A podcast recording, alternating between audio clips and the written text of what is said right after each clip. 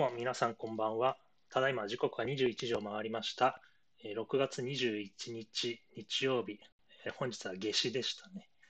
え本日も東京、大阪にて定期的に映画好き同士のリアルトークイベントを開催している映画ファンの集いがお送りするツイキャス配信、おうちで生並むメモを始めていきたいと思います。え先日に引き続き天の声を務めます、畑郎です。どうぞよろしくお願いいたします。配信のハッシュタグは、シャープナミムメモですので、ぜひこちらのタグをつけて、コメント、感想などのツイートをよろしくお願いします。えさて、今回のトークテーマは、タイムトラベル映画ということで、普段のイベントでは司会を務めているナミコさん、ミムさんのお二人にも話をしてもらいましょう。それでは行きましょ映画大好きお家で話そうナミムメモなんでもふふん。ふうピミット様ふふキッミートサマーですね。う。はい、ありがとうございます。はいえということで、改めまして、本日のテトークテーマは、え夏至ではなくてタイムトラベル映画です。えまあ、便宜上タイムトラベルとしておりますが、俗に言うタイムスリップ、タイムリープを扱った映画も含みで話していきたいと思います。ナミコさんはタイムトラベルできるとしたら、過去と未来、どちらへ行ってみたいですか？私は過去ですね。過去。的に。ほ。圧倒的に過去です。それはなぜ？いや。ややっぱりあの昔の人の生活っていうものを知りたいしちょっとご先祖様とかに会ってみたい。ー、あれなんだね。自分の歴史を変えたいとかじゃないんだね。うん、その当時の人の生活を知りたい。本本に書かれたはあ通りなのかどうなのかとか知りたいかな。あんまり自分の行動に興味はないかも。まともって不純な動機がないタイムトラベルですね。本当トラベル。タイムのトラベルです。旅旅行したいだけだね。いやー、移動できるんだったらやっぱ過去だよな。過去に行って私は変えたいですねっていう。お 変えたいことはある？過去への一つや二つあるでしょう。未来行ったところでどうなるか分かりませんからね。先のことはあんま知りたくないかな。うん。はいまあ、そもそもはい今日このトークテーマになったのは、あの金曜ロードショーでね、えっと、バックトゥーザフューチャーシリーズが3週連続で放送されているということで、やってますね。先日は2が放送されてましたが、バックトゥーザフューチャーについてはお二人はどうですか？どうどうですか？どうですか？私は1が好きですよ。私は3が好きです。3、あー、3、3ね。あの、世界観いいよね。なんかあの、西部劇になんかあの、機械、なんかすごい未来的な機械が混じり込む感じ。うんうんうんうん。タイムトラ、あれ、そういえばタイムトラベルとかさ、タイムスリップとかなんか映画いろいろ種類あるけど、あれ違い、皆さんちなみに分かりますか？一あの違いについて。タイムなんちゃらの違いループはなんとなく言葉通りでわかるけど、うんあれやね、時間跳躍、タイムループあれだね、時間巻き、あの、繰り返す系やね。これね、うんうん。タイムトラベルが、いわゆるそのバックトゥーザフューチャータイムトラベルものなんですよ。あの、機械使って、そのうん、なんか装置を使って、自分でこう、時間を旅行するというか、移動するみたいなタイムトラベル映画っていうんだけどうん、タイムスリップとかだと、例えばあの、そうだな、わかりやすいの、戦国自衛隊かな。あ自分が、あの、意図せず、あ、あれ、なんか気がついた、例えば、あの、そうだ、えっ、とね、わかりやすいの、あれだ。電柱に頭ぶつけて、目覚めたら、なんか、いつの間にか江戸時代にいたとか、そんな感じとか、いわゆるタイムスリップですね。うん、っていうなんか知らないうちに巻き込まれた。そうそうそうそう、そういう感じ。だから、一番嫌だな。結構ね、違うんですよ。タイムスリップとタイムトラベル うん。だから、まあ、さっき言った戦国自衛隊はタイムスリップで、まあ、バックトゥザフューチャーはタイムトラベルですねうん。ナミコさん、タイムトラベル映画って見ます？私ね、そもそも？実はね、あの、先週はもうめちゃめちゃ、あの、なんかこう、自分の好きなジャンルの中でペラペラ話しておりましたが、実はあまりタイムトラベル映画を見てないんですよ。ああ。昔ながら。でも何かしら見てません？例えば、あの、えうんーっと、あれだよ、あの、12モンキーズとか見てません、うん。スウェーデブ・あのモンキーズは、ま、そうだね、なんかタイムトラベル映画って意識してないで見てた。まあ、パンデミックをなんかどうにかするみたいな話だけどね。まあ、うんちょっと今の世界観に近いかもしれないけど。あの、ちょっと難解なんですけど、あの、まあ、SF タイムトラベルものだけど、よくよく後々振り返ってみると、あ、この時は、この時はっていうう、ん。あの、結構考察とうん。二度見が割と必要な映画でして。これあ、あれですよね、ストうん。ーリー簡単に言うと、なんか、未来の世界で、あの、感染、なんかそれウイルスによる感染が爆発的に広がって、人類人類が壊滅しかけてて、で、なんかある男がその、なんだ、元になった年、そのその、なんだ、爆破感染がは拡大し始めた年に飛ばされるって感じの話の映うん。画ですよね。うんうん。そうですそうです。で、やっぱりそのおかしいやつだと思って決めつけてた人がよくよく後々うん考えたらそうじゃなかったり、実はこうだった真犯人がいたりとか。うんでもその真犯人とかも、もう一回ちょっと見返してみると、意外と答えだったり予言めいたことは作品の中にたくさんあったりとか。あの、私たちももう一回見返さなくちゃいけないっていう、あの 一回見るんだ見るんじゃなくて、何回か見て考察深める系の映画ってやつですね。そうそうそうそう。あれ、俳優俳優豪華だよね、すごい、俳優が豪。華だね。だってあれですよ、ブブラピとブルース・ウィリスが共演してるんですよ、この映画。そうなんです。そうなんですよ。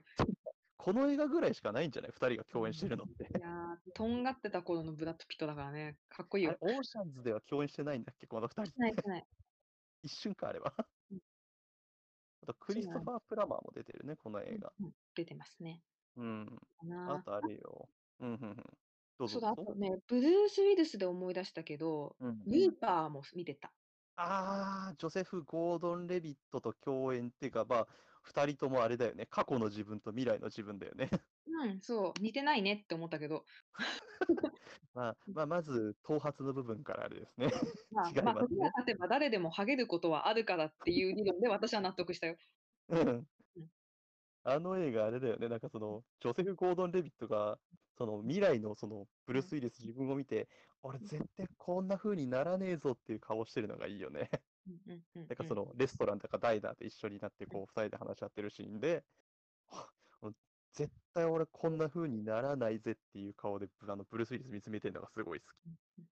そうそう。なんか、そうだ、先回りしてこいつ殺せばいいじゃんって思ってこう動いたらうん。やっぱりそのタイムトラベルとかタイムループもののあの肝だけど、実はそうじゃなかったとか、よく考えたらそうだったとか。結局、タイムトラベルとかタイムループした側がう決断をん。迫られることがすごく多いよね。あれだよね。結局、そのタイムトラベルすること込みでなんか、うん。動かされてた感あるよね。タイムトラベルものって。過去変えようとすると。うん。まあ、それ。こそバックトゥーザフューチャーもそうなんだけどさ、うん。予定調和というかなんていうか。うん。そう、これもまたね、ちょっとあの、あんまりこう、要所要所のことを言うと、あの、ネタバレになる 映画だから、あ難しいね、タイムトラベル映まあ、画だと。ただ、すごいその、ぐるぐるぐるぐる回ったり調べたり、人から聞いたうりとか、んあいやうん。こうやした後のジョセフ・ゴードン・レビットの、その主人公のう決断っん。ていうのはね、なんかやっぱり見てきたものゆえの決断みたいなところもうあるし、ん。うん、まあ、あとその、主人公がその途中で会う女う性の、ん。うあの、ん。エミリー・ブラントも良いですよ。うん。うん。いいっすね。あの映画、うん。ま、結構あ意外と見てる人いないんじゃないかな。なんかぜひ見てほしいよ、あの映画。面白いもん。そう、あの、監督が後々ね、あの、スター・ウォーズのそ うそうですね。そうだね、悪名あ高きになってきてるけど、悪名じゃないんいるぞ。そんなこと言わないで。きなやついるぞ。私嫌いじゃないぞ。っていうことでね、あうの、ぜひぜん。ひあの、ね、あの、監督の頭の中身というか、そもそもこういうものを好んで作る方っていうのでも、ルーパーうん自体はすごく評価が高かった映画。ですよ。うん。うん。なんか意外と大々的に宣伝されてなかったからそんな風に見えないけうん。ど、そういや、あの映画おもパー評価面されてのスター・。ウォーズだからね。そうそうそう。そう。あとそうだな。まあ、私やったらあれかな。タイムトラベルとかタイムスリップとはまたちょっと違う毛色なんだけど、うん。オーロラの彼方へって映画知ってます？うん。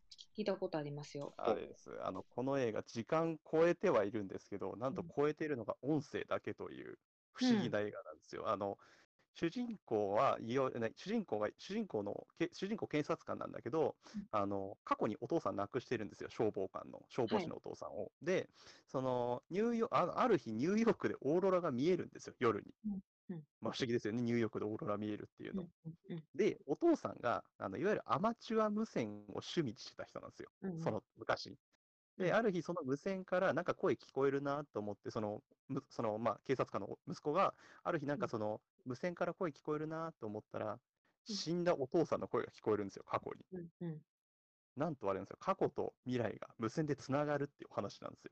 うんで、なんかその、その息子はな、まあ、その信じてもらうまでは結構大変なんだけど、その父親を助けたいんですよ、どうしても。死なせたくないと。だから、その父親を死なせた死なせないために、いろいろその言葉だけでいろいろアドバイスしていくんだけど、まあ、いろいろまああって、うまいこといくんだけど、この映画そこで終わんないんですよ。うんまあちょっと言っちゃうとネタバレになっちゃうから言えないんだけど、途中まですっごいヒューマンドラマだし、うん SF なんだけど、もう話の途中でサスペンスに変わるっていう。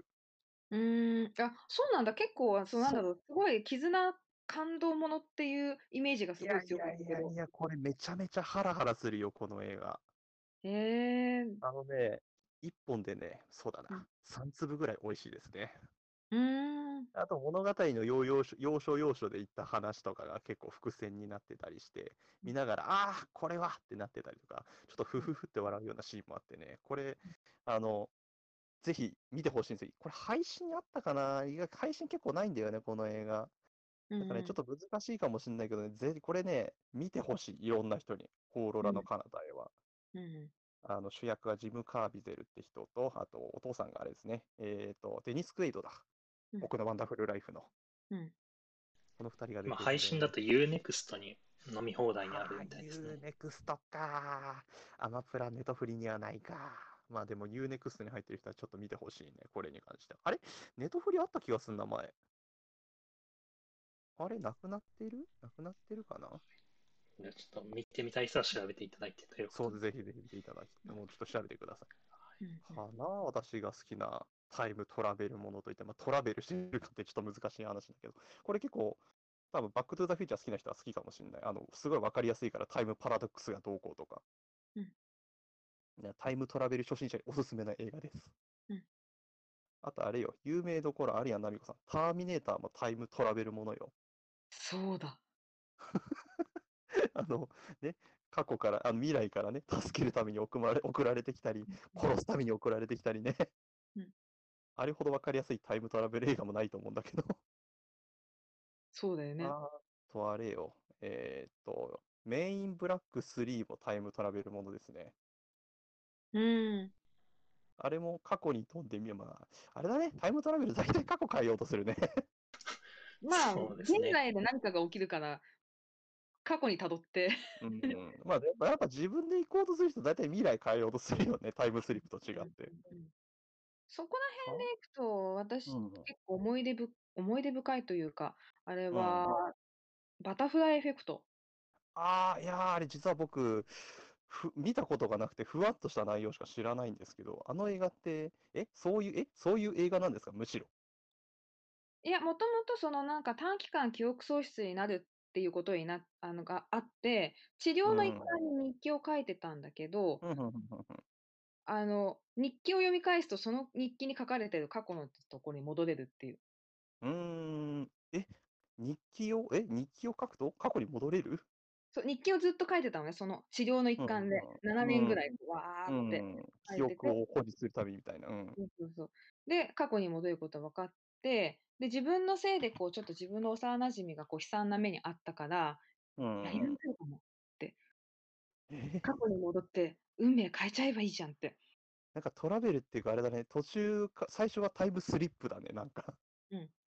そう。で、その彼女がそういう悲惨な目に遭わないように変えるんだけど、なんか選択肢を変えるたびに、彼女にまた別の あのことが起きたり、自分に起き起きる、もしくは自分に関わった人。うん。だから未来に何か影響が起きちゃうんだ。そう、自分が助けようとした人がこう不幸になっちゃったりとか。ああ、そしたらちょっとオーロラの彼方へ、ナミコさん多分好きかなと思いますよ。あのね、バタフライエフェクトはね、ミムさんね、号泣すると思いますよ。いや、実そんな泣く映画の、俺すごいあの映画について知ってることといえば、なんか超羽ばたいたらどっかで台風起きるぐらいしか知らなかったんだけど。そう。必ずしもだから、自分の幸せ、あの、過去を変えることが、その自分が思った通りにいくとは限らないっていうところで、その人との関わりでね、あうの、ん。うん。でもそれって、自分にとってのハッピーと他人うにとってのハッん。ピーっていうのをね、優先するかっていう選択のう物語でもん。あるけど、そこがもうちょっとこう、人との絆だったり、時間うを変えるだけん。が幸せにじゃないというか、こう、力技ではこううん。通用しないぞっていうのはアバウトタイムだよね。そうだね、そうだね。だって何かしらね、あの、うん。これ、これはネタ、ネタバレにならならんで大丈夫か。アバウトタイム確かに、ちょっと時間買いすぎてちょっといろいろありましたよね。あの、何遍も何遍も言ったりとかね。そうね。だから何でも何遍もやるんだけど、何遍言ってもダメっていうね、結局は。逆にやらずにうん。待つとかね。あの、ああ。うん、方向をちょっとね、あの、変えてきたりとかするところがまた面白いなって。もしかして、なみこさん、あれかい？あの、時間、タイムトラベルものの、うん。あれ、も、あの、こう、こういう、なんていうか、うまくいかない系が好きかい？いや、私、あの、バタフライエフェクト好きだけど、うアん。バウトタイムの方が好きよ。うん。ああ。時間はね、どうしても何か修正されて、あの、自分の思ったようにはいかないよねっていうね。はそのなんだろうな、思った通りにいかないことが必ずあるとあ。か、うん。あの、そうじゃなくても今あるものを大事にしないとっていううところにん。戻るとか、そういう立ち返りがあるのはやっぱアバウトタイムの方が説明う的には好きん。で。もう、アバウうん。トタイムな、単純にただ俺泣いて見てたからな、ずっと。待って、な泣いてたんでしょ？めちゃめちゃ号泣してたわ、あれ。うーって。いい。映画ですよ。あなた、ちょっとおえつに集中してたな。いや、ダメ、ダメなんですよ。私ちょっと涙もろいから。あなた、あなた涙で見えてなかったんでしょそう、そうです。ちょっと、目にワイパーが欲しい状態でしたよ。そうそう。いや、でも私はアバウトタイムは結構ね、あの、ちょっと父うん。親と子供ものは弱いので。うん。ああ、わかる。その辺、俺めっちゃ泣いてた。ね、私は逆に、あの、タイムトラベルもののそういうところがちょっと苦手だったりする。うーん、うん。まあ、好あきであり、の、苦手であり。う、うんん。あの、か時間は変わらないからこそ面白いから、うーあんまりこう、なんん。だろうな、こう、まあ、フィクションでも元の時間を直して、う今5時にん。なるっていう、あの、迷惑千万みたいな感じにも 自分は思ってしまうので。うん。ああ。もっとわかりやすいところで言ううん。と、まあ、なんん。か、本当にあった歴史に絡んだ作品ってちょくちょくあると思うんですけど、うん。自分がなんか。こう、歴史上の重大事件のうに飛ばさん。れるとか、歴史上のうん。人物が自分のところに来ちゃうとか。S、うん SF だとそういう事実上、し、なんか史実がどうこうとかあんまりないもんね。うん。え、なんだ、えー、あー邦画か？邦画なのか、それはもしや。本能寺ホテル。まあ、本能寺っていうだけあって、邦画だよね。そうだね。うん。あれ、あれなんだっけ、エレベーター乗ると本能寺に行っちゃうやつだっけ？そうですね。あーあったそれがね。本能寺ホテルですね。あ、信長競争曲もそれなんかの、信長タイムスリップによく合うな。そうだ、信長競争曲あ、コンセートだよ。信長コンセントだ。よ。戦国自衛隊もそうだよね、信長。うん。何？信その、何タイムスリップものに信長絡みすぎじゃない方がに関して。本能寺の変があったらなかったらっていうところが、やっぱりみんなああ、まあ、気になるところなんじゃないかな。そうだね。日本人大体知ってることやから、まあ、題材にしたら大体わかりやすいだろうみたいな感じだよね。うんうん、みんな大好き本能寺。みんな大好き本能寺ってちょっとどうかわからんけどさ本能寺っていうね。そう。今行くとただ筆跡浸ってるだけだけどね。そうそうそうそう。うんうんそうか、そう、私たちは結構そこら辺は、あれだね、邦画のタイムトラベル弱いですね。さっきもあの、時をかける少女とかもあったけど、実はあ見てない時かけ。あ、あれはタイムループ？タイムリープ？か。タイムリープだね。タイムリープ、時間繰り返す系だよね。時うん間繰り返す系の映画とかだったら、まあちょっとこれも邦画じゃないんだけど、All You Need Is Kill とかうんうんうんもそうだよね。あまああれどうなんだろう死んでは生き返って、死んでは繰り返して、死んでは繰り返してってやつタイムだけどリープかな。うん。タイムループだね。あとあれやうん。えっと、私見てないけど、ハッピーデスデイとか。はい。そうだった。あれ、あれもそうでしょ？そう、あれもタイムループ。あれもタイああれも死ん死んではよ過去に戻りって感じでしょ、あの映画も。死んだら同じ日に自分の誕生日に戻る。最悪だな。で、死ぬたびに戻るんだけど、その死ぬたびにそのパターンをね、あの、うん。学習して、あの、戻ってくる。うん。あの、犯人見つけるまでの話か、ということは。そう、あの、主人公は、あの、すごい、あの、ビッチ呼ばわりされてる、あの、う女子大ん。生が、どんどんどんどんその自分を殺したね、人を誰だか探るために、あの、殺されたり、もうしょうがないなって言って自分から死んだり、あの、そのしょうがないながすごい面白い。あしょしょうがないな、ちょっとリセットしようってとこなんだね。そう これまあ、ではね、文字で言っても大丈夫。かゲーム的感覚がありますね、そうそうそう。そこら辺。ああ、うんそこれはれこ本当にそあれじゃん。映像で見たら面白いよ。オールユーニードイズキルも同じじゃん、そんな。うんあ、もうダメだ、死のう、みたいな。やばい、ここ行き。詰まったから死のう、みたいな。あ、そう、ミッション8ミニッツは見てますか、ミムさん。あれだっけ、なんだっけ、えっと、事故の8分前に戻るやつだっけ？ジェイク・ギレンホールだっけ？そうそう、ジェイク・ギレンホール。ああ、あれなー、ちょっと見よう見ようと思って、まだ見てないやつなんだよな。なんかね、吹き替えの評判しか覚えてないわ。何とは言わないけど。なんかこれだね、配信で見れそうなもの、同じものを見てみます、あの、ミムさん、今度。あ、そうっすね。なんかそれで感想を言い合った方が、ね、ちょっとこれ宿題で、おお互い、お互い見てないやつの方がいいんじゃない？そしたら。宿題で見てみようか、このみんなのコメント欄の中から、後々ね、後ほどちょっと、後々。後ほどちょっとミムさんはあの。ツイッターの企画の方でね、毎週おすすめを募集しているので、う んタイムトラベルに絡んだものをおすすめしてもらえばいいんじゃないでしょうか。ほうほうほう。これちょっとどんどんみんながこうコメントくれてるけど、私意外と食わず嫌い多いかもしれないな。えちょっとデビッド・ボーイの息子が監督って何？デビッド・ボーイの息子が監督なの？ミッション8ミニッツって。うんえー、そうなの？てか、デビッド・ボーイの息子って監督やってたんだ。やってます、やってます。それは知らんかった。デビッド・ボーイ、息子。へえ。火に囚われた男とかもそうじゃないかな。ああ。なんかあれだねうん意外と出てくるけど、出てくるけど、なんか気づいてないパターン多いなうん。あ、ニューヨークの恋人。うんこれタイムスリップだけど、これもあれだ。タイムストラトラベルじゃないな。スリップものだね。いや、でもよかった。あの、ヒュー・ジャックマン。いやーね、もうお似合いすぎるヒュージャックマンの服装と。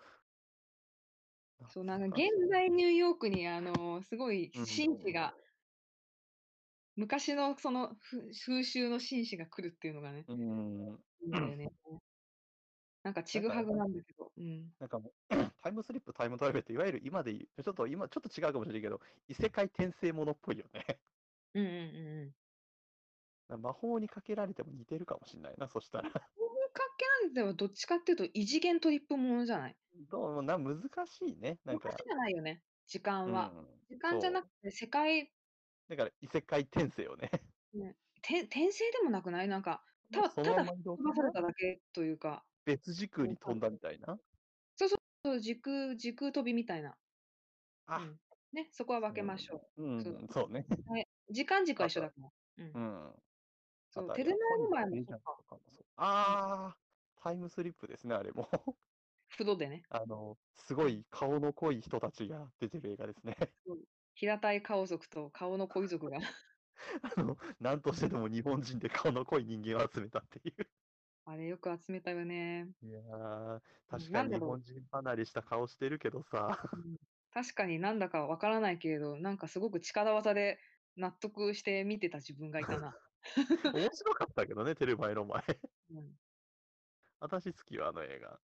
ねそう、北村和樹がね、すごいイケメンなので。そうね。阿部寛バックフューチャーされてるけど。あの二人がな、まあ、見れないんだよな。確かに、うんって言っちゃう。うんってなんだ？そう。いた。その時代いたって言いたくなっちゃう。ああ、そういうことね。うんうんうんうんあ、サマータイムマシンブルースも確かにそうだな。タイムマシンっていうだけ。上野樹里だよあーうんうん。野樹里とエータル。バブルエゴーとかどうです？ああ、あれ、そうですよ。ほ邦画って意外とないと、意外とないと見せかけて、そういうのあるっていう。ありますね。なんかあれだね。あの、邦画だと戦国時代言ってるか、バブルの時代言ってるかだね。そうだね。なんか、タイムトラベルして、タイムスリップか、タイムトラベルしてると、大体そうだよね。そうかもバブルしれないなエモのドラム式のタイムマシン好きだ、私。あれなんだっけ、これもドラム缶洗濯機だっけ？あ、そうそうそう。で、これちなみにこれは阿部寛だね。あ、阿部寛。そう阿部寛と広末涼子。若い広末涼子が。あとね、あの、今すごい結末までこう思い出すのにちょっと時間かかりそうなんだけど、メトロに乗ってとか。あー、そうだね。あれもそうだ。私一時期結構好きでちょっと見てた。見てるじゃん、ナミコさん、タイムトラベル映見てた画。ね。見てましたね。タイムトラベルというか、スリップというか。見てましたね。もう ちょっとちょっと10年以上前の。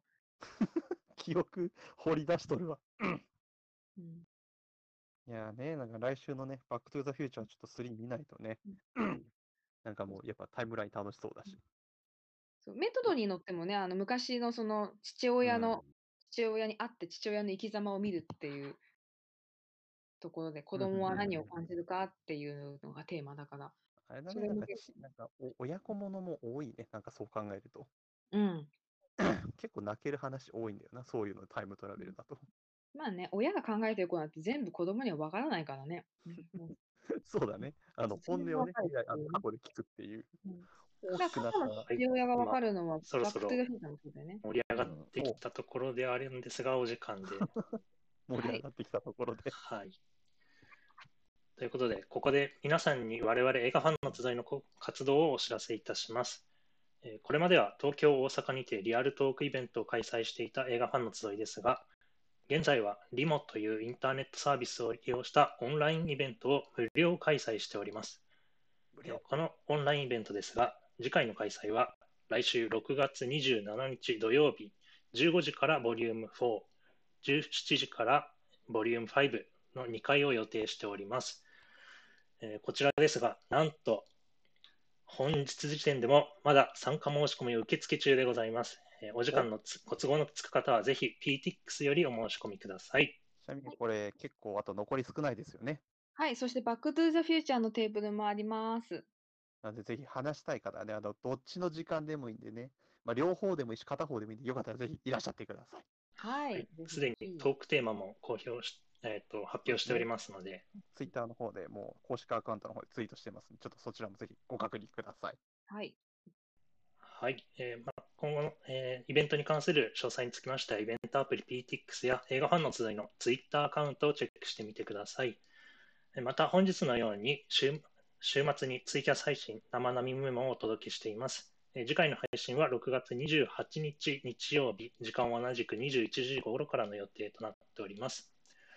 えー次回のトークテーマは動物映画です。集まれですね。集まれ動物映画ですね。はい、はいパオーン。何とは言うの、厚、厚動みたいなね。まあ、ドクタードリトルやってますからね。なんで、んせっかくなんで動物映画について話そうと思います。はい。で、えーとまた映画ファンの集いのツイッターアカウントでは、スタッフが映画に関連した企画を持ち回りで投稿しておりますので、そちらもチェックしてみてください。それではまた次週もお聞きください。ありがとうございました。ありがとうございました。おやすみなさい。